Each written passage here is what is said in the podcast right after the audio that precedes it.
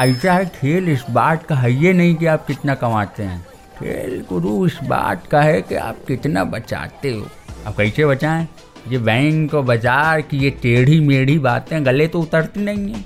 अरे तो महाराज उनसे मिलिए ना, अपने मनी मैनेजर से, आपके बटुए से जुड़ी हर सलाह एकदम मुफ्त। और शायरी सुनिए, पैसे से जुड़ा है कोई भी शक, आश्क बेझिझक, मनी मैनेजर बात बचत की, हर शनिवार आज तक रेडियो पर। आन बनाओ, कच्चा ज़्यादा रखना।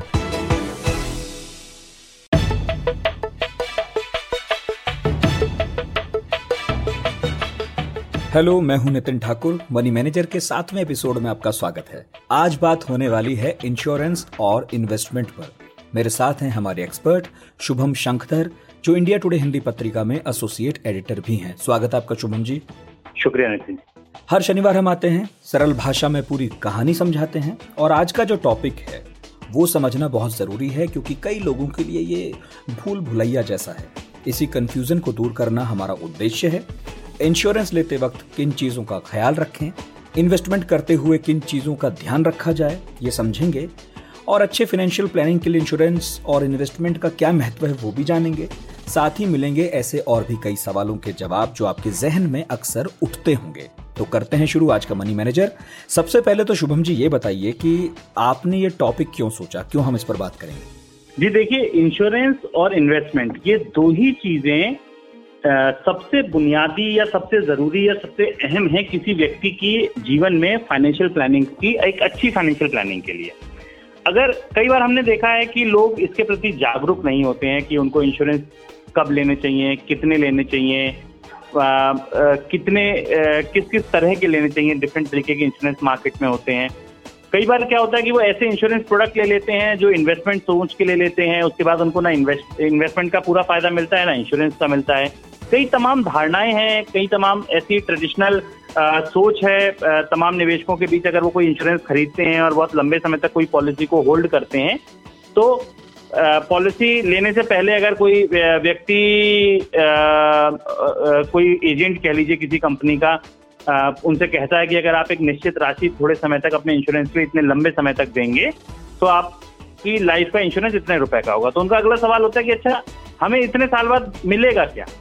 हमें ये समझना चाहिए कि इंश्योरेंस कुछ मिलने के लिए नहीं होता है। तो हम हमारी ये कोशिश रहती है मनी मैनेजर्स में कि हम अपने श्रोताओं को ये बताएं, ये बारीकियां समझाएं कि अगर आप इंश्योरेंस खरीद रहे हैं तो उसको इन्वेस्टमेंट से क्यों कंपेयर ना करें। अगर आप कंपेयर करते तो आपको क्या नुकसान हो सकते हैं, क्यों आपको इंश्योरेंस और इन्वेस्टमेंट के प्रति जागरूक होना जरूरी है, क्या इंश्योरेंस खरीदना जरूरी है, क्या ऐसी भी कुछ स्थितियां होती है कि इंश्योरेंस ना खरीद के भी काम चल जाए, इन्वेस्टमेंट के विकल्प कैसे चुने। तो इन तमाम सवालों को एक साथ बताने के लिए मनी मैनेजर ने यार ये डिसाइड किया कि आज के एपिसोड में हम बात करेंगे इंश्योरेंस और इन्वेस्टमेंट पर। बढ़िया, तो शुभम जी चलिए फिर अब इस शो को आगे बढ़ाते हैं। सबसे पहले तो हम आपको एक मिनट में बताने वाले हैं हफ्ते की तीन चार ऐसी बड़ी खबरें जो सीधा आपकी जेब पर असर डालती हैं। तो इन खबरों पर शुभम का एक्सपर्ट कमेंट लेंगे एक एक लाइन का। इसके बाद हम बात करेंगे इंश्योरेंस और इन्वेस्टमेंट की, समझेंगे कि दोनों में बुनियादी फर्क क्या है और नजर दौड़ाएंगे इसके हर एक पहलुओं पर। फिर होगा हमारा सेगमेंट हाँ जी और ना जी।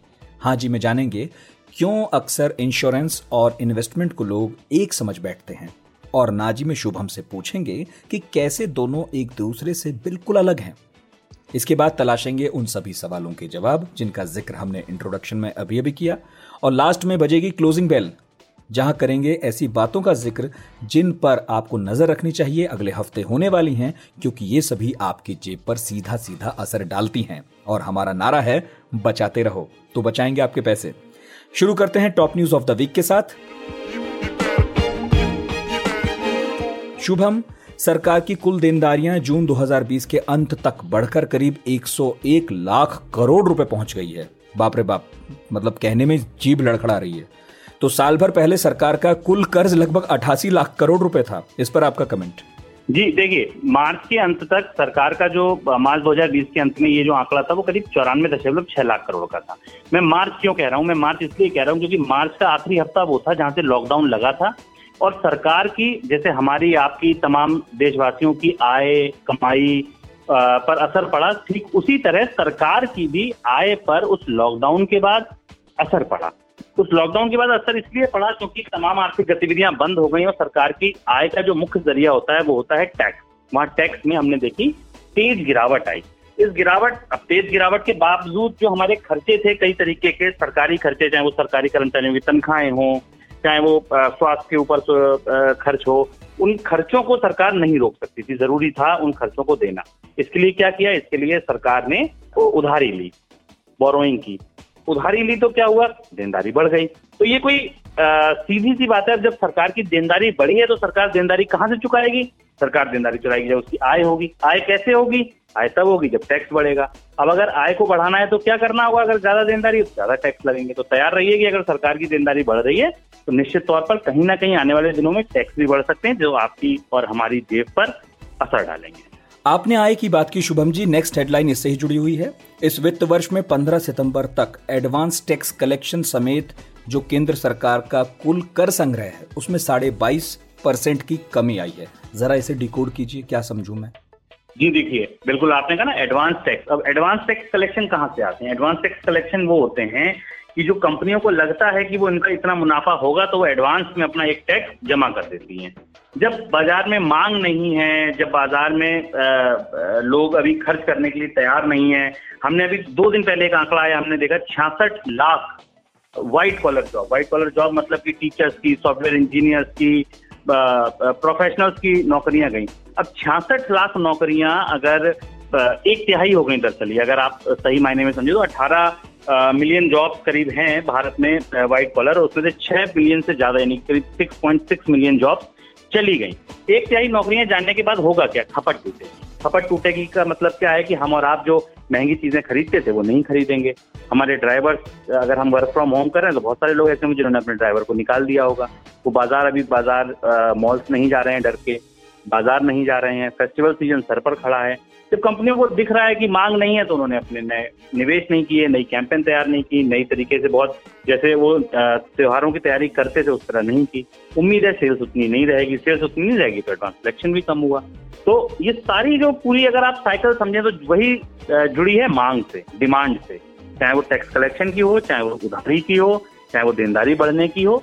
कहीं ना कहीं उसकी जो पूंछ है वो आपकी और हमारी खपत में, हमारे और आपके खर्च से जुड़ी है, क्योंकि यही कुल जीडीपी के साठ फीसदी हिस्सा, यही पूरी जीडीपी में साठ फीसदी हिस्सेदारी रखती है जो हमारी और आपकी खपत है। जी अच्छा, अप्रैल से जून की तिमाही में भारत के चीन से व्यापार घाटे में भारी गिरावट देखी गई है और जो चीन से व्यापार घाटा है सिर्फ पाँच पॉइंट चार आठ अरब डॉलर रह गया है।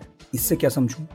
जी देखिए, ये एक टेम्परेरी नंबर है। इसको मैं मुझे लगता है कि इसको स्थायी नंबर मानना इसलिए सही नहीं है क्योंकि हमने देखा पिछले दिनों जब सीमा पर तनातनी थी, सीमा पर विवाद था, तब इंपोर्ट्स को बहुत ज्यादा डेंट हुआ था। इंपोर्ट नहीं हो पा रहे थे, बहुत सारे क्लियरेंसेस के इशू थे, बहुत सारी चीजें। जब अच्छा, दूसरी चीज हमें ये भी समझनी चाहिए कि ये जो पूरा कोविड नाइन्टीन है इसका जो शुरुआत थी वो चाइना से थी। तो वहां पे बहुत सारी फैक्ट्रियां उस समय बंद थी, तो तब भी आयात आपके प्रभावित हुए थे।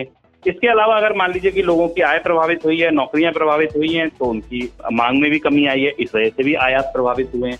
और इसी दौरान भारत ने जो एक्सपोर्ट किया है चीन को वो बढ़ गया है। वो पिछले साल की अगर पहली तिमाही की बात करें तो चार दशमलव एक छह बिलियन मतलब अरब डॉलर था, जो इस बार बढ़कर पांच दशमलव पांच तीन अरब डॉलर हो गया।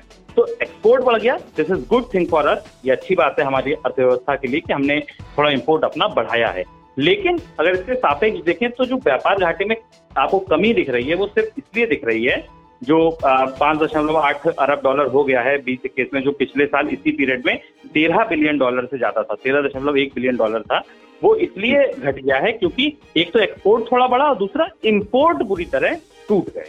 लेकिन जैसे ही चीजें पटरी पर आएंगी, दोबारा खरीदारी शुरू होगी, दोबारा मान लीजिए अर्थव्यवस्था पटरी पर आएगी, तो निश्चित तौर पर मुझे लगता है कि इसमें ये व्यापार घाटा फिर से हमको बढ़ सकता है, मार्केट रफ्तार पकड़ लेगा। ओके, और अब आखिरी हेडलाइन। रिजर्व बैंक के गवर्नर शक्तिकांत दास ने कहा है कि देश की इकोनॉमी जल्द रफ्तार पकड़ लेगी। अभी हम यही बात कह रहे थे, तो क्या लगता है आपको?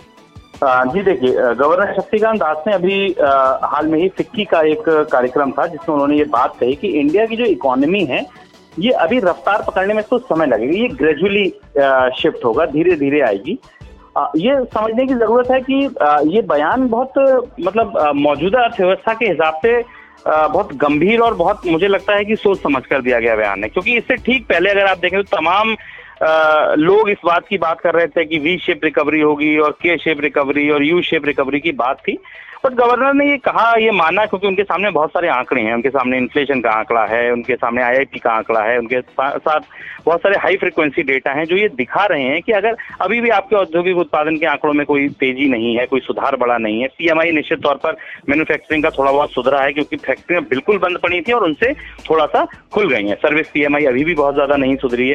तो ये बहुत सारे हाई फ्रिक्वेंसी डेटा और जब आपके पास मैक्रो इकोनॉमिक डेटा होते हैं उसके बाद अगर आप ये अध्ययन करें तो ये निश्चित तौर पर सही बात है कि इकोनॉमी में जो रिकवरी आएगी वो ग्रेजुअली आएगी, धीरे धीरे आएगी, क्योंकि अभी लॉकडाउन भी पूरी तरह से नहीं खुला, कोविड के केसेस लगातार बढ़ रहे हैं, बहुत सारे बिजनेसेस ऐसे हैं जो पूरी तरीके से आफ्टर कोविड नहीं लगता कि रफ्तार पकड़ेंगे। टूरिज्म हो गया, मॉल्स हो गए, मीडिया प्लेक्सेस हो गए, आपके क्राउडेड मार्केट हो गए, स्कूल्स हो गए, इनमें भी पता ही नहीं कि चीजें कब तक नॉर्मल होंगी, और जब तक नॉर्मल होंगी नहीं तब तक आपकी इकोनॉमी पूरी तरीके से रफ्तार कैसे पकड़ेगी, नहीं पकड़ पाएगी। तो ये बात मुझे लगता है कि बिल्कुल सही है गवर्नर की कि इकोनॉमी में जो भी आपको सुधार दिखेगा या आर्थिक विकास दर का नीचे से ऊपर आना दिखेगा वो धीरे धीरे ग्रेजुअली। चलिए साहब, तो ये तो हो गई बीते हफ्ते की कुछ बड़ी खबरों पर बात जिनका असर आपकी बचत, कमाई, खर्चे पर होता है, इनफैक्ट सरकार की भी। अब शुरू करते हैं इंश्योरेंस और इन्वेस्टमेंट की बात। शुभम, पहला सवाल तो मेरा यही है कि आ, सरल भाषा में बताएं ये इन्वेस्टमेंट होता क्या है, फिर फिर मैं पूछूंगा आपसे कि इंश्योरेंस क्या होता है, इन्वेस्टमेंट बताइए। देखिए, एक लाइन में समझिए, श्रोता बिल्कुल कहीं कंफ्यूज ना हो। जहां निवेश रिटर्न पाने की अपेक्षा के साथ किया जाए, उम्मीद के साथ किया हो, जहां आप जब निवेश कर रहे हैं तो आपको ये पता हो कि मुझे एक साल बाद, दो साल बाद, पांच साल बाद इस निवेश पर जब मैं वापसी मिलेगी तो इतने रिटर्न के साथ वापसी होगी। तो रिटर्न की उम्मीद के साथ किया गया आ, अगर आप कहीं पैसा निवेश करते हैं तो जहां रिटर्न जुड़ा है वहां निवेश जुड़ा है, सीधी सी।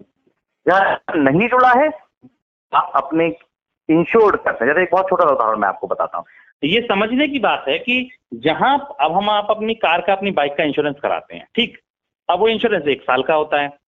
क्या नितिन आप बताइए, अगर एक साल तक उस गाड़ी में कहीं कोई दिक्कत नहीं आती है तो क्या इंश्योरेंस कंपनी आपको उस इंश्योरेंस के बदले कुछ देती है?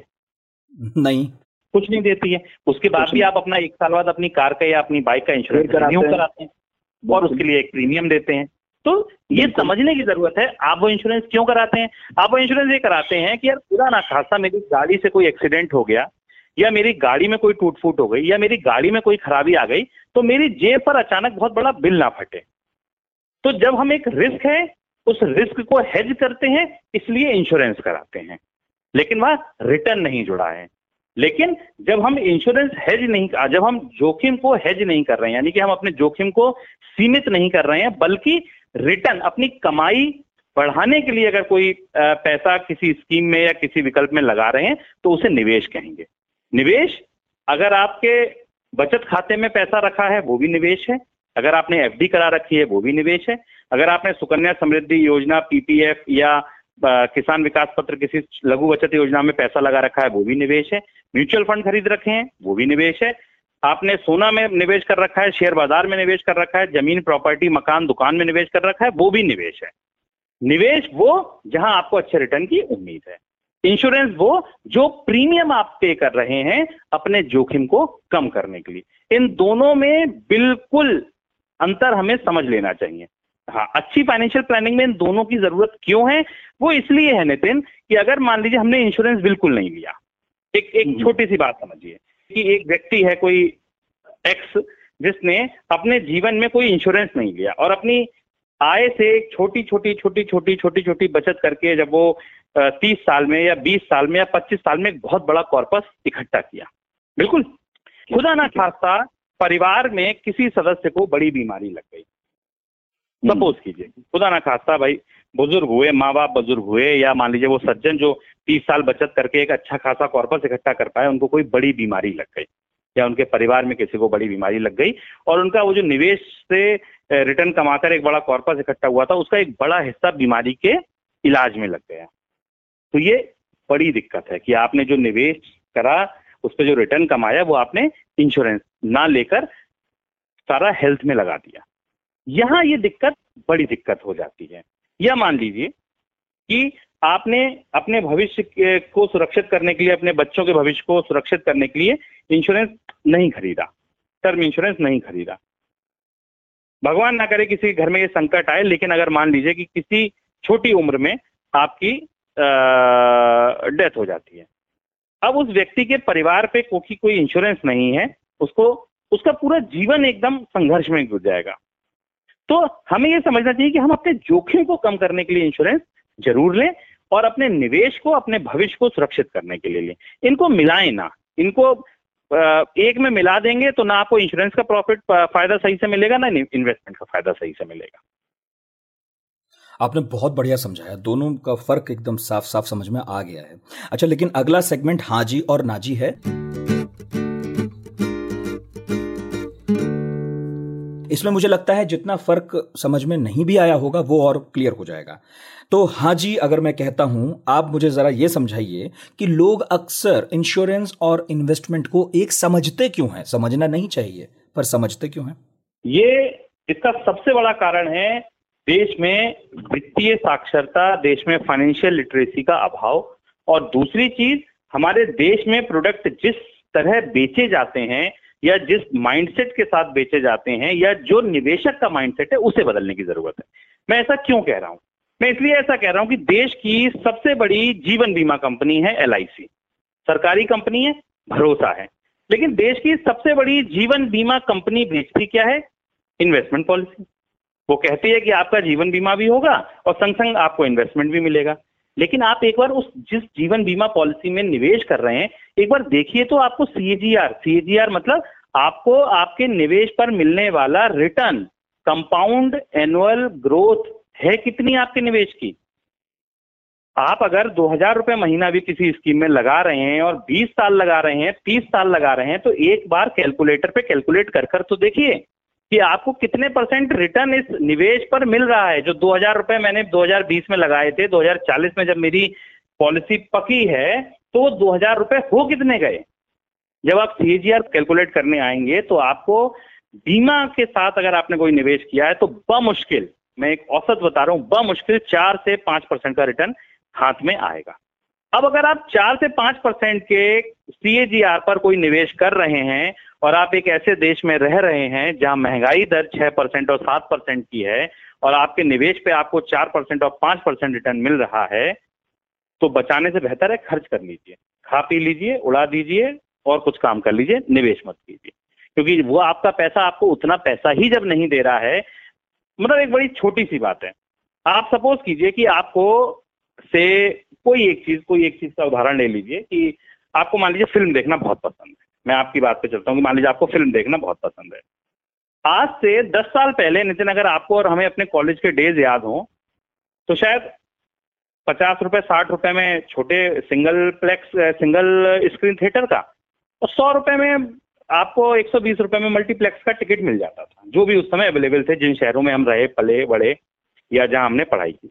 आज मल्टीप्लेक्सेस के टिकट सपोज कीजिए दो गुने बढ़ गए, कोविड में बंद जरूर हैं लेकिन इससे पहले आपको ढाई सौ तीन सौ लाउंज वाले अगर आप किसी बड़े मल्टीप्लेक्स में जाएं तो आपको आठ सौ सात सौ रुपए तक के टिकट्स मिलते हैं। इन्फ्लेशन कितनी बढ़ी, दस साल में दो गुने हो गई।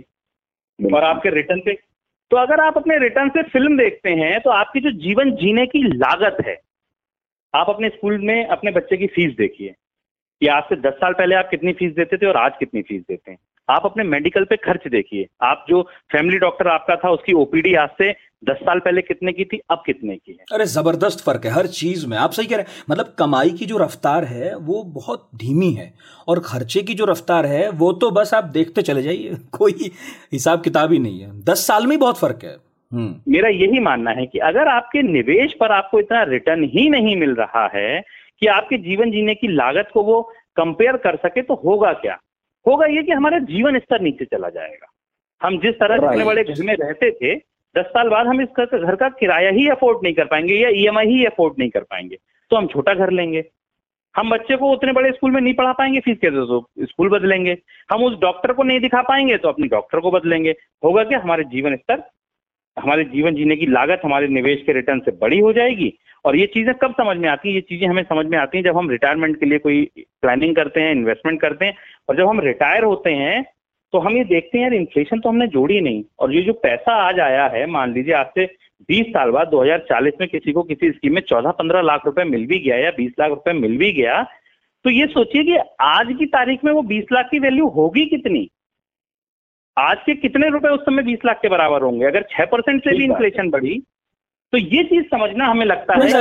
हाँ, मतलब आज का एक लाख रुपया दस साल बाद उसकी वैल्यू क्या होगी नहीं बता सकते आप, बिल्कुल। मतलब सन पिछहत्तर में शोले बनी थी, उस समय सौ करोड़ का क्लब कुछ होता ही नहीं था। आज कोई फिल्म सौ करोड़ का क्लब में पहुंचती तो कहते हैं सौ करोड़ के क्लब में पहुंच गई, लेकिन शोले जिस समय बनी थी उस समय सबसे बड़ी हाईएस्ट ग्रॉसर थी, उस समय की बहुत बड़ी फिल्म थी। तो हमें ये समझना चाहिए कि उस समय टिकट की एक रुपए और दो रुपए के हुआ करते होंगे, आज वो टिकट दो सौ रुपए के हैं। हमें ये मैकेनिज्म समझना चाहिए हमें। और एक निवेशक को तो ये बिल्कुल समझना चाहिए कि बॉस, मुझे आप जो पैसा रिटर्न दे रहे हो मेरे निवेश पे, उसमें कितना सी ए जी आर। मैं ये सभी श्रोताओं से बोलूंगा मनी मैनेजर के माध्यम से, आपसे कोई भी पॉलिसी एजेंट, कोई भी इन्वेस्टमेंट एडवाइजर, कोई भी आपको सलाह दे कि आप इस स्कीम में निवेश कीजिए, उससे दो टूक सवाल पूछिए। कितने percent C A ji are मिलने की उम्मीद है, इसका ट्रैक रिकॉर्ड क्या कहता है, आप मुझे बताइए। ठीक है, भविष्य किसी ने नहीं देखा, आप पंद्रह मान के चलेंगे चौदह मिलेगा, बारह मान के चलेंगे दस मिलेगा, लेकिन अगर चार पांच ही उसका ट्रैक रिकॉर्ड पिछले दस साल का है, बीस साल का है, पंद्रह साल का है, तो क्या उम्मीद है कि चार पांच से ज्यादा मिलेगा। तो कम से कम इन्वेस्टमेंट से पहले सी ए जी आर को जरूर समझिए। ओके, अच्छा, वैसे तो आपने काफी कुछ समझा दिया, लेकिन हमारे सेगमेंट का तकाजा है, अगर मैं कहूं ना जी।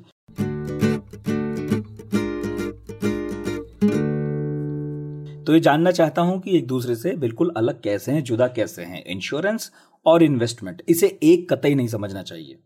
ना जी में मैं बस एक ही चीज बोलूंगा कि ये दिमाग से भ्रम निकाल दीजिए कि हमने दस साल, बीस साल, पच्चीस साल, तीस साल कोई प्रीमियम भरा और उसके बदले में अगर हमें कुछ नहीं मिला तो हमें नुकसान हुआ। क्योंकि इंश्योरेंस, अगर आप सपोज कीजिए प्लेन वनीला टर्म इंश्योरेंस लेते हैं, बहुत छोटी सी बात मैं आपको बताता हूँ, साल का प्रीमियम मान लीजिए कि उसका दस हजार रुपये, आठ हजार रुपये, एज के हिसाब से आपको जो आपकी जो स्थिति है, जहाँ आप रहते हैं, जो काम करते हैं, तमाम चीज़ें उसमें फैक्टर इन होती हैं, उस हिसाब से आपके इंश्योरेंस का एक प्रीमियम होता है। मान लीजिए कि आपने पचास लाख का एक टर्म इंश्योरेंस लिया जिसका महीने का आपका जो प्रीमियम बनेगा, मान लीजिए कि दो सौ रुपये, तीन सौ रुपये, चार सौ रुपये कुछ बना, ठीक है। अब आप ये कहेंगे कि मैं जब तक सत्तर साल का हूँ या पैंसठ साल का हूँ या साठ साल का हूँ, आज मेरी उम्र तीस साल है, अगले तीस साल तक मैं तीन सौ रुपये महीना आपको दूंगा या चार सौ रुपये महीना मैं आपको दूंगा। अगर तीस साल तक आप तीन सौ रुपये या चार सौ रुपये के हिसाब से देखिए तो साल में आप चार हजार या तीन हजार रुपये दे रहे हैं, बारह चौक अड़तालीस, पाँच हजार चलिए हम एक राउंड फिगर में मान लेते हैं, चार सौ रुपये भी दे रहे हैं, पाँच हजार पाँच हजार रुपये साल के हिसाब से आप तीस साल में कितना दे देंगे, डेढ़ लाख रुपया दे देंगे। अगर वो महीने में आप तोड़ रहे हैं तो मान लीजिए आपको चार सौ रुपये नहीं हड़ेगा, और सीधी सी बात है कि आज से दस साल बाद तो चार सौ और नहीं हड़ेगा, बीस साल बाद चार सौ कतई नहीं हड़ेगा। तो अगर आप तीस साल तक चार सौ रुपये दे देते हैं और आप ये देखते हैं यार तीस साल हो गए, बताओ डेढ़ लाख रुपया बर्बाद हो गया, इस मेंटेलिटी को बदलने की जरूरत है, इस सोच को बदलने की जरूरत है। क्यों बदलने की जरूरत है? क्योंकि आपने पचास लाख का टर्म इंश्योरेंस लिया था, आप जब तीस साल के हैं, आपके मान लीजिए दो बच्चे हैं, आपके परिवार है, और भगवान ना करे, खुदा ना खास्ता, अगर उस व्यक्ति को जो इंश्योरेंस धारक है, पॉलिसी धारक है, इंश्योरेंस होल्डर है, उसको कुछ हो जाता है, एक्सीडेंट हो जाता है या किसी कारण उसकी मृत्यु हो जाती है, तो उसके परिवार को पचास लाख रुपए की राशि मिलेगी। अब अगर मान लीजिए कि इंश्योरेंस लेने के दो ही साल बाद ऐसा कुछ घट जाता है या दस साल बाद ऐसा कुछ घट जाता है, उस व्यक्ति के दिमाग में कितनी संतुष्टि होगी कम से कम एक तरफ से कि चलो यार अगर मैं नहीं भी रहूंगा तो मेरे बच्चों का जो जीवन स्तर है इस पर कोई असर नहीं पड़ेगा, इनको पचास लाख रुपए मिल जाएंगे कम से कम, तो ये अगर ढंग से निवेश कर देंगे तो इनको एक अच्छी खासी मंथली इनकम बन जाएगी जो इनके जीवन यापन को चलाती रहेगी। ये जो सेंस ऑफ रिस्पॉन्सिबिलिटी है या सेंस ऑफ सेटिस्फेक्शन है, ये तभी आएगा जब आपकी प्लानिंग इतनी प्रूडेंस होगी। अब आप इस तरह अगर सोचेंगे कि यार चार सौ रुपये दे दिया, साल का पाँच हजार ऐसे बर्बाद हो जाता है, कुछ मिलता नहीं है, तो बहुत इंश्योरेंस तो अगर आप कार का कराते हैं तो शायद इस डर से कराते हैं कि चालान ना कटे तो अलग बात है, लेकिन हाँ वहाँ भी इंश्योरेंस इसलिए होता है कि आपकी गाड़ी को कोई बड़ा डेंट लग जाए या कोई एक्सीडेंट हो जाए या आपकी गाड़ी से किसी को कोई क्षति हो तो इंश्योरेंस कंपनी उसके बदले। ठीक बात, नजरिए की नजरिए की बात है कुल मिलाकर ये कह रहे हैं। बिल्कुल, तो ऐसा नजरिया नहीं होना चाहिए, नहीं होना चाहिए। अच्छा, एक सवाल जो मेरे मन में आ रहा है वो ये है कि जब भी हम किसी कंपनी से या किसी एजेंट से बीमा खरीदते हैं तो हमें किन बातों का ख्याल रखना चाहिए? देखिए, मैंने आपको जो सबसे पहले बताया कि अगर आप बीमा खरीद रहे हैं तो बीमा खरीदिए। सबसे पहले तो अगर वो व्यक्ति आपको ये समझाने की कोशिश कर रहा है कि सर ये एंडोमेंट पॉलिसी है कि मनी बैक पॉलिसी है कि यूलिप है कि जो भी एक्स वाई सी जो भी प्रोडक्ट का नाम है और आप सर इसमें इंश्योरेंस भी लीजिए और इन्वेस्टमेंट का भी फायदा लीजिए और चार साल में और पाँच साल में आपके पैसे डेढ़ गुने और दो गुने हो जाएंगे, तो आप तत्काल उससे पूछिए कि आप इंश्योरेंस बेच रहे हैं कि इन्वेस्टमेंट बेच रहे हैं। अगर आप इंश्योरेंस बेच रहे हैं तो इंश्योरेंस तो मैं अपने जोखिम को सीमित करने के लिए लेता हूँ या जोखिम को कम करने के लिए लेता हूँ, उसको हेज करने के लिए लेता हूँ। आप इन्वेस्टमेंट की बात क्यों कर रहे हैं? तो इंश्योरेंस सही बात है, मैं पैसा कमाने के लिए नहीं लेता हूँ, सीधी बात है, मैं नहीं ले रहा। क्योंकि ऐसा करने से क्या होता है नितिन कि आपको ना तो इंश्योरेंस का ही पूरा फायदा मिलता है और ना ही इन्वेस्टमेंट का पूरा फायदा मिलता है। ऐसी स्कीम्स में क्या होता है कि अगर आप सौ रुपए निवेश करते हैं तो उसका एक हिस्सा इंश्योरेंस में लगता है, बचा हिस्सा निवेश में लगता है। आपको वो क्लियर ही नहीं है कि यार कितना इंश्योरेंस में लगा है कितना निवेश में लगा है, ना आपको उधर का पूरी स्थिति पता ना इधर की। ऐसी स्थिति में क्या होता है तो आपको लगता है कि यार मैंने इतना पैसा भी दे दिया और मुझे मजा भी नहीं आया। इससे बेहतर क्या है, इंश्योरेंस चीप प्रोडक्ट होते हैं, सस्ते प्रोडक्ट होते हैं अगर सही समय पे ले लिए जाए। अगर आप बीस, पच्चीस, तीस अपनी पहली जॉब आपकी जब लगी हो अगर आप सब हेल्थ इंश्योरेंस ले लेंगे, कोई प्री एग्जिस्टिंग डिजीज नहीं है, आप ओवरवेट नहीं है, आपको कोई किसी तरीके की प्रॉब्लम नहीं है, तो आपको बहुत छोटे से प्रीमियम में एक बड़ा इंश्योरेंस मिल जाएगा। टर्म इंश्योरेंस का भी ऐसा ही है, अगर आप छोटी उम्र से उस इंश्योरेंस को ले लेते हैं आप लंबे समय तक होल्ड कीजिए, आप छोटे प्रीमियम पे बड़े इंश्योरेंस का मजा लीजिए और निवेश उसके बाद शुरू कीजिए। इंश्योरेंस पहले जरूरी है, ऐसा बिल्कुल नहीं है कि आप पहली सैलरी से एफडी कराना लग जाएं, आरडी कराने लग जाएं। पहले पहली सैलरी से आपकी ज़रूरत है कि आपके पास एक हेल्थ इंश्योरेंस हो। आज के समय में अब आप सपोज कीजिए कि आपने भले बचत कर रखी है, आपने एफडी करा रखी है, आपने ये करा आरडी करा रखी है, आपके सेविंग अकाउंट में पैसा है, लेकिन अगर आपके हेल्थ इंश्योरेंस नहीं है तो सोचिए कोविड के दौर में हमने सामने आपके और हमारे सारी बचत आंखों ही आंखों के सामने निकल जाएंगी पल भर में। कितने सारी खबर, हाँ जो आप खबरों की बात कर रहे हैं ये हमने सामने देखा कि लोगों ने कितना कितना पैसा खर्च किया है इस बीमारी पर, बचत का पैसा।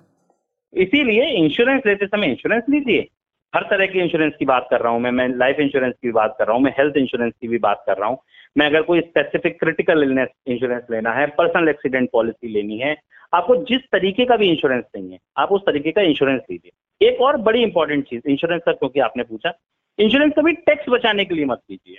मैं बहुत सारे ऐसे लोगों को जानता हूं जो मेरे मित्र हैं, मेरे रिश्तेदार हैं, मेरे करीबी हैं, मेरे आसपास के लोग हैं, जो ये कहते हैं अरे सर इस साल से इनकम टैक्स के दायरे में आ गए, कोई इंश्योरेंस बता दीजिए ले लें। अरे इंश्योरेंस आपको क्यों लेना है टैक्स के दायरे में आने पर?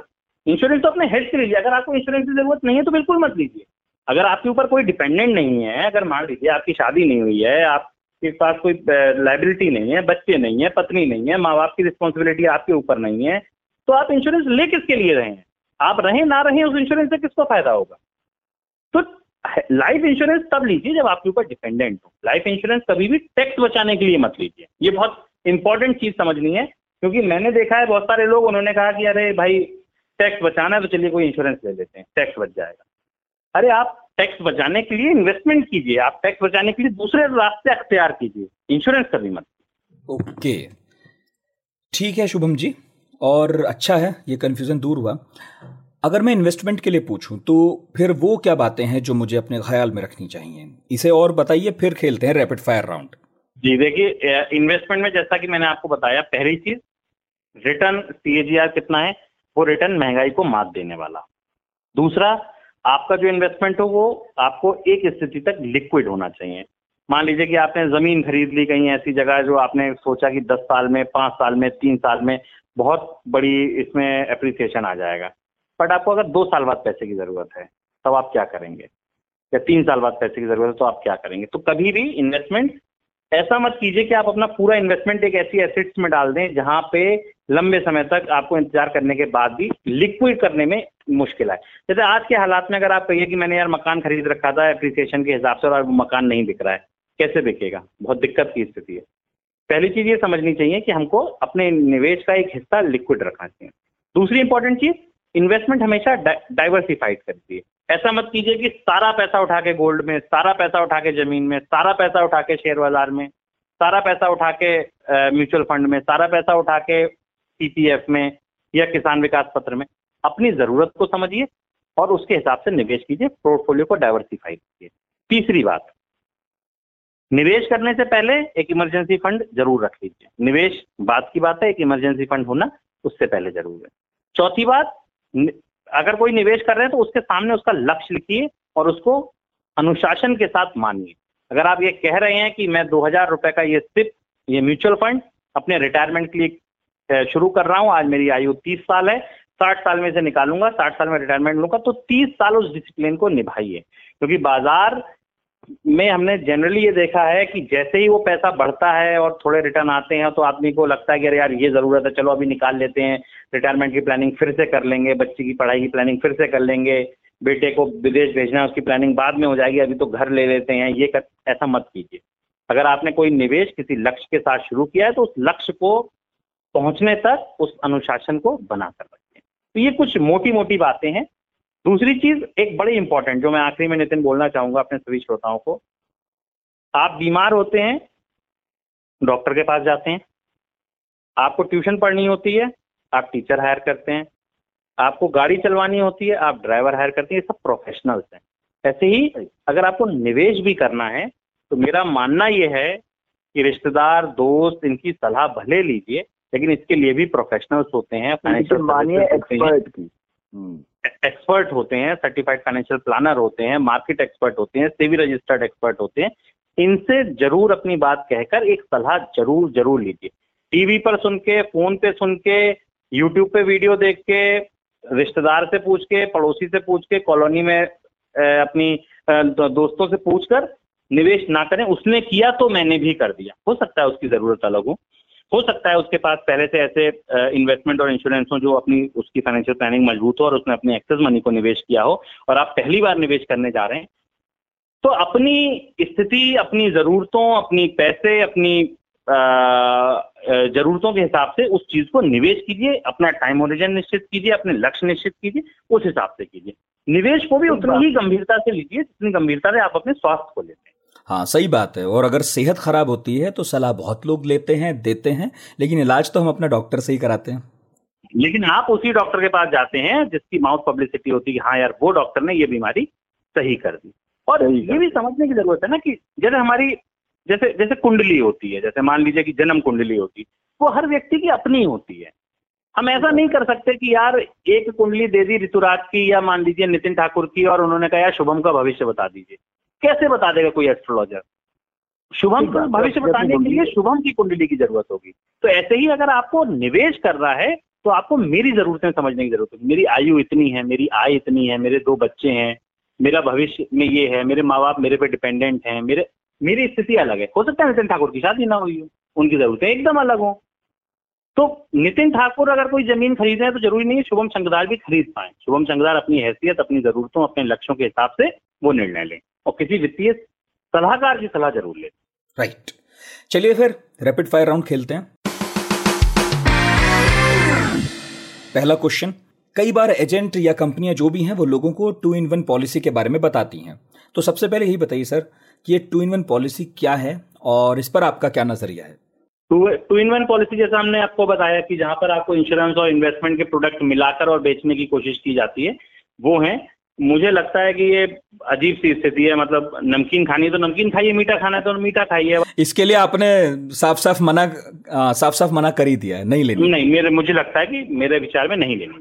ओके, कोई नहीं। सेकंड क्वेश्चन पूछता हूँ, ये हमारे प्रोड्यूसर ऋतुराज ने पूछा था कि क्या सबके लिए लाइफ इंश्योरेंस जरूरी है, किन के लिए जरूरी नहीं है? मुझे लगता है इसका थोड़ा सा जवाब आप पहले दे चुके हैं, अभी थोड़ा सा और दे दीजिए, एक्सपेंड कर दीजिए। अगर आपके ऊपर डिपेंडेंट हैं आप बिल्कुल इंश्योरेंस जोखिम है उसको सीमित कीजिए, लेकिन अगर आपके ऊपर कोई डिपेंडेंट नहीं है, अगर आपके ऊपर कोई रिस्पॉन्सिबिलिटी नहीं है, आप इंश्योरेंस जब जरूरत हो तब खरीद सकते हैं।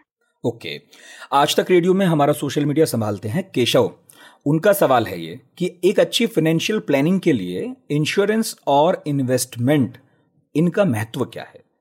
जैसा कि हमने शुरुआत जब प्लानिंग की थी, जब इस प्रोग्राम की शुरुआत की थी, तभी हमने आपको बताया था कि कैसे अगर आप केवल इन्वेस्टमेंट इन्वेस्टमेंट इन्वेस्टमेंट करते रहते हैं तो कैसा एक छोटा सा इंश्योरेंस ना लेना आपके सारे इन्वेस्टमेंट को आग लगा देता है। ठीक उसी तरह अगर आपने इंश्योरेंस इंश्योरेंस इंश्योरेंस इंश्योरेंस खरीद रखे हैं टैक्स बचाने के लिए और सलाह पर और रिश्तेदारों को और आपके कोई मित्र यार एजेंट हैं उन्होंने आपको इंश्योरेंस इंश्योरेंस इंश्योरेंस खरीदवा दिए हैं और आपके पास इन्वेस्टमेंट नहीं है, ये भी ठीक वैसी स्थिति होगी जैसी इन्वेस्टमेंट की स्थिति कि आप रिस्क तो बहुत हैज कर लिया लेकिन आपके पास कोई कॉर्पस इकट्ठा नहीं हुआ। अच्छा, ये हमारी साउंड मिक्सिंग संभालते हैं सचिन द्विवेदी, सभी ने एक सवाल पूछा है। उनका सवाल ये था कि लाइफ इंश्योरेंस की काफ़ी बात होती है मगर इसके अलावा कौन कौन से ऐसे इंश्योरेंस हैं जिन्हें हमें मौका देना चाहिए। देखिए, बहुत अच्छा सवाल है, बहुत ही अच्छा सवाल है। आजकल इतने इनोवेटिव प्रोडक्ट मार्केट में हैं, इतने इनोवेटिव प्रोडक्ट मार्केट में हैं कि आप अपनी जरूरत के हिसाब से कोई इंश्योरेंस खरीद सकते हैं। जैसे इंश्योरेंस मोटे तौर पे समझिए दो तरीके के होते हैं, एक लाइफ इंश्योरेंस, एक जनरल इंश्योरेंस।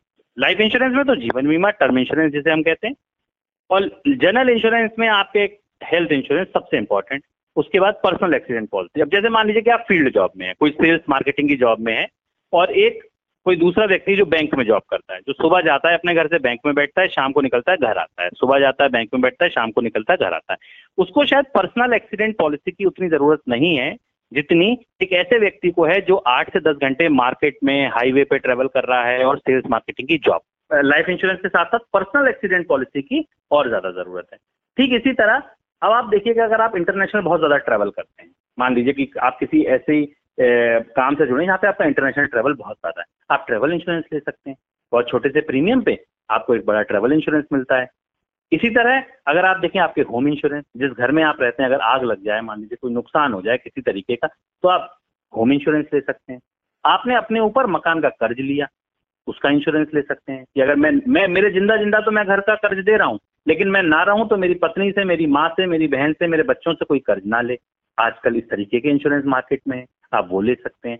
मतलब ये जरूरी है कि आपको ये देखिए कि कहाँ पे रिस्क है। आप आप जिस दिन पचास लाख का, चालीस लाख का, तीस लाख का लोन ले रहे हैं, आपको अगर एक क्षण भी ये मन में आता है कि यार ये इंश्योरेंस, ये मैं तो हूँ यार, मैं तो चुका दूंगा, मेरे पास क्या हुआ, ये कैसे चुकेगा, आप तत्काल उसका एक इंश्योरेंस ले लीजिए। जब आप तीस साल कर्ज देने को तैयार हैं तो मान लीजिए कि यार तीस साल पाँच महीने पाँच महीने की ई एम आई में तो बहुत बड़ा इंश्योरेंस आ जाएगा, आप वो इंश्योरेंस ले सकते हैं। आप घर का इंश्योरेंस ले सकते हैं। बिजनेस करने वाले लोग अपने गोडाउन का इंश्योरेंस कराते हैं, अपने शोरूम का इंश्योरेंस कराते हैं। इवन आजकल आप अगर ट्रेन में यात्रा करते हैं तो उसमें भी I R C T C आपको एक ऑप्शन देता है कि भाई पच्चीस तो से पचास जिसकी हाँ मतलब कुल मिला के बात यह है कि जिसकी जैसी जरूरत है मार्केट में वैसा इंश्योरेंस उपलब्ध है। बिल्कुल, जिसकी जैसी जरूरत है वो वैसा इंश्योरेंस। और इसीलिए आपने कहा कि एक्सपर्ट से बात कीजिए, एक्सपर्ट ज्यादा बेहतर बता पाएगा कि भाई आपकी जरूरत ये है और इंश्योरेंस में आप यहाँ यहाँ जाइए, क्योंकि सुनने में तो हम ये दो एक चीजें ही सुनते हैं और लगता है हमको कि बस दुनिया में यही दो तीन तरह के इंश्योरेंस हैं। बिल्कुल बिल्कुल बिल्कुल, मुझे वही लगता है कि हर आदमी की अपनी जरूरत है। अब अगर मान लीजिए कि मैं पूरे जीवन यार किसी ऐसे ट्रांसफर वाले जॉब में हूँ, मैंने अपना घर कहीं नहीं बनाया, ये सोच रखा है कि मैं रिटायरमेंट के बाद घर बनाऊंगा, तो मुझे होम इंश्योरेंस की जरूरत क्यों पड़ेगी, भाई मैं तो किराए पे रह रहा हूँ, जिसका घर है वो इंश्योरेंस कराएगा, तो मेरे लिए होम इंश्योरेंस। मेरा कहीं इंटरनेशनल ट्रैवल ही नहीं होता है, मैं मान लीजिए कि दिल्ली से चेन्नई जाता हूँ, चेन्नई से गोवा जाता हूँ, गोवा से मुंबई आता हूँ, तो मैं क्यों ट्रैवल इंश्योरेंस लूंगा अगर मैं बाय ट्रेन चल रहा हूँ, या मान लीजिए कि मैं कार से ट्रैवल कर रहा हूँ, या मान लीजिए मैं फ्लाइट से कभी कभार ट्रैवल कर रहा हूँ, तो मुझे नहीं लगता कि वहाँ पर ट्रैवल इंश्योरेंस से इतना ज़्यादा जरूरी है। अब आप, आप, आप मान लीजिए बहुत फ्रीक्वेंट ट्रैवलर है, आपका हर तीसरे दिन फ्लाइट होती है, तो शायद। चलिए एक क्वेश्चन मैं भी पूछता हूँ सर, ये मार्केट में बहुत तरह के इन्वेस्टमेंट प्लान्स आते हैं, तो किसी भी प्लान में घुसने से पहले मैं किस बात का ख्याल रखूं? देखिए, सबसे पहले आप ख्याल रखिए कि लक्ष्य क्या है, कितने समय के लिए निवेश करना चाहते हैं, और सबसे बड़ी बात, सबसे जरूरी बात जो मैंने आपको बताई कि आपको उस पर मिलने वाला रिटर्न, वो जो सी ए जी आर है वो महंगाई के बराबर, महंगाई को मात देने वाले रिटर्न है या नहीं है। बहुत छोटी सी बात है नितिन, आप समझ के देखिए कि आ, हम लोग ये बोलते भी हैं, ये इन्वेस्टमेंट के बाजार में बहुत नॉर्मल सी चीज़ है, नो रिस्क नो गेन, बिल्कुल सही बात है। लेकिन अगर आप बिल्कुल रिस्क नहीं ले सकते हैं तो कब नहीं ले सकते, जब आप रिटायरमेंट का फंड अपने हाथ में लिए हुए हैं। हम अगर तीस साल की और बत्तीस साल की और पच्चीस साल की उम्र में ये सोचें कि नहीं नहीं मैं बिना रिस्क के रिटर्न चाहता हूँ, तो आपको आज अगर आप बैंक में एफ डी कराने जाएंगे तो आपको छः परसेंट का रिटर्न होगा, साढ़े पाँच, छः, सवा छः, और आपके देश में खुदरा महंगाई दर छः साढ़े छः से ऊपर है, आपको उस रिटर्न का कोई फायदा नहीं। और वो भी साढ़े छः सात परसेंट की जो महंगाई है वो सरकारी आंकड़ा है, आपकी अपनी महंगाई देखिए, आपके बच्चे की फीस कितनी बढ़ी, आपकी आय कितनी घटी, आपका बिजली का बिल कितना बढ़ गया इन गर्मियों में, आपका सिलेंडर का बिल कितना बढ़ गया इन गर्मियों में। तो ये जो लोकल इन्फ्लेशन है, ये जो रीजनल इन्फ्लेशन है, मान लीजिए तेलंगाना में टमाटर हो सकता है यहाँ से दस रुपये सस्ता हो, लेकिन दिल्ली आते आते तेलंगाना का टमाटर महंगा होता है। शिमला में सेब सेब का रेट दूसरा होगा, लेकिन शिमला वाला सेब जब यहाँ बिग बाजार में और तमाम मॉल्स में बिकता है तो उसका रेट कुछ दूसरा होता है। तो ये समझने की जरूरत है कि हमारे रिटर्न, हम जो निवेश कर रहे हैं, वो वाकई क्या हमारे इन्फ्लेशन को काट पा रहे हैं, कम कर पा रहे हैं। ठीक बात है, फ्यूचर प्लानिंग है तो, और फ्यूचर में तो कोई चीज सस्ती होगी ये तो भूल ही जाइए, महंगी ही होगी, तो उस हिसाब से सोचिए, लागत बढ़ेगी, चीजें बढ़ेगी, बिल्कुल। ये समझने की जरूरत है कि लक्ष्य कितना है। अगर आप पांच साल के होरिजन से इन्वेस्टमेंट कर रहे हैं तो हो सकता है आपको आपके वित्तीय सलाहकार कहें कि आप इक्विटी फंड में निवेश कीजिए, आप ये कहें कि मैं अपने घर खरीदने के लिए डाउन पेमेंट इकट्ठा कर रहा हूँ तो आपको डेट फंड में निवेश करने की सलाह दी जा सकती है। आप अगर ये कहें कि मुझे छह दिन के लिए निवेश करना है, हो सकता है आपको आपका वित्तीय सलाहकार सलाह देगी लिक्विड फंड में पैसा रखो। आप अगर एक साल किसी चीज एक साल के होराइजन से कोई पैसा इकट्ठा करना चाह रहे, हो सकता है आपको बैंक की आरडी ज्यादा बेटर रहे।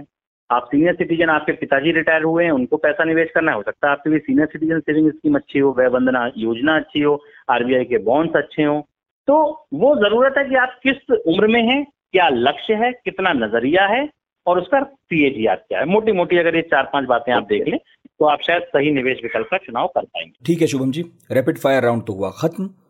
आप इंश्योरेंस और इन्वेस्टमेंट से जुड़ी कोई टिप्स देना चाहते हो, रामबाण देना चाहते हो तो फटाफट से दे दीजिए। इंश्योरेंस और इन्वेस्टमेंट से जुड़ा रामबाण यह है कि इन्वेस्टमेंट जितनी जल्दी शुरू कर सकें, जितनी जल्दी। इंश्योरेंस आपको उतना सस्ता मिलेगा और कंपाउंड इंटरेस्ट। दुनिया के सबसे बड़े जो निवेशक हैं उनको वॉरेन बफेट, वो ये कहते हैं कि दुनिया का आठवां अजूबा कोई है तो वो चक्रवर्ती ब्याज यानी कि सीएजीआर है। वो जिस तरह बढ़ता है आपके अमाउंट को बहुत तेजी से बढ़ाता है। तो मुझे लगता है कि आप जितनी छोटी उम्र में वो शुरू कर देंगे शायद उतनी ही तेजी से आपका पैसा बढ़ेगा। तो आज हमने बात की इंश्योरेंस की, इन्वेस्टमेंट की, और वक्त आ गया है क्लोजिंग बेल का, हमारा लास्ट सेगमेंट। शुभम हमें बताएंगे वो कुछ जरूरी बातें जिनका हमें ख्याल रखना चाहिए अगले हफ्ते के लिए। तो शुभम, क्या है वो बड़ी बातें जो हमें ध्यान में रखनी चाहिए? देखिए, सबसे इम्पोर्टेंट है अगले हफ्ते एक डेटा फ्राइडे को जो दो तीन डेटा आ रहे हैं। एक डेटा आएगा आपका डिपॉजिट का, बैंकों में डिपॉजिट कितनी बढ़ी, और एक डेटा आएगा कि बैंकों में कर्ज यानी क्रेडिट ग्रोथ का क्या नंबर है।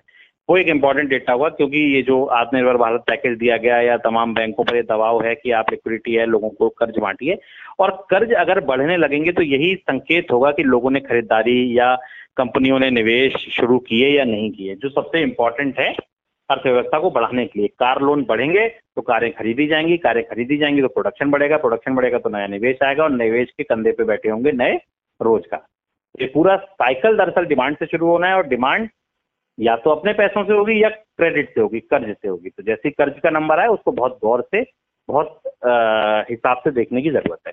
अगले हफ्ते तीन बड़े आईपीओ बाजार में आएंगे। एक टैम्स का आईपीओ आएगा, एक एंजल ब्रोकिंग का आईपीओ आएगा, और एक केमिकल कंपनी का आईपीओ बाजार में आएगा। इन आईपीओ के सब्सक्रिप्शन को भी आप नजर रख सकते हैं। शेयर बाजार को मोटे तौर पे आप देख सकते हैं, ग्यारह हज़ार पाँच सौ के स्तर के आसपास चल रहा है, अहम स्तर है। अगर बाजार में सेल ऑफ के बहुत सारे कंसर्न जताए गए हैं कि बाजार में एक गिरावट देखने को मिल सकती है। हालांकि अभी बाजार में जो रिसेंट हाई था उससे बहुत नीचे नहीं है, तो बाजार अभी एक असमंजस की स्थिति में है। अभी बुल्स और बियर दोनों ही अपने अपने स्तर पर खड़े हैं। हमें एफआईआई का नंबर बहुत गौर से देखना चाहिए कि अगर एफआईआई बाजार में बिकवाली करते हैं तो शायद बिकवाली हावी हो सकती है, ये एक इम्पोर्टेंट नंबर होगा। इसके अलावा बॉन्ड की यील्ड को भी आप थोड़ा सा गौर करके रखिए, क्योंकि ये जो नंबर आपने बताया है अभी हमने अपनी हेडलाइन में कि सरकार की देनदारी बढ़ी है, तो रुपया और बॉन्ड यील्ड, सरकार की देनदारी का बढ़ना, बैंकों की क्रेडिट रेट का, बैंकों की रेटिंग का डाउन होना, सरकार की रेटिंग का डाउन होना, कहीं ना कहीं दबाव डालेगा। लिक्विडिटी हालांकि आरबीआई ने बहुत छोड़ रखी है, लेकिन इसके अलावा भी अगर इस तरीके की खबरें आती हैं कि सरकार की देनदारी लगातार बढ़ रही है तो ये बॉन्ड की यील्ड पर, रुपए पर प्रेशर डाल सकती है। Thank you so much Shubham ji. तो ये था हमारा वीकली प्रोग्राम मनी मैनेजर। आज हमने पूरा किया सातवां एपिसोड।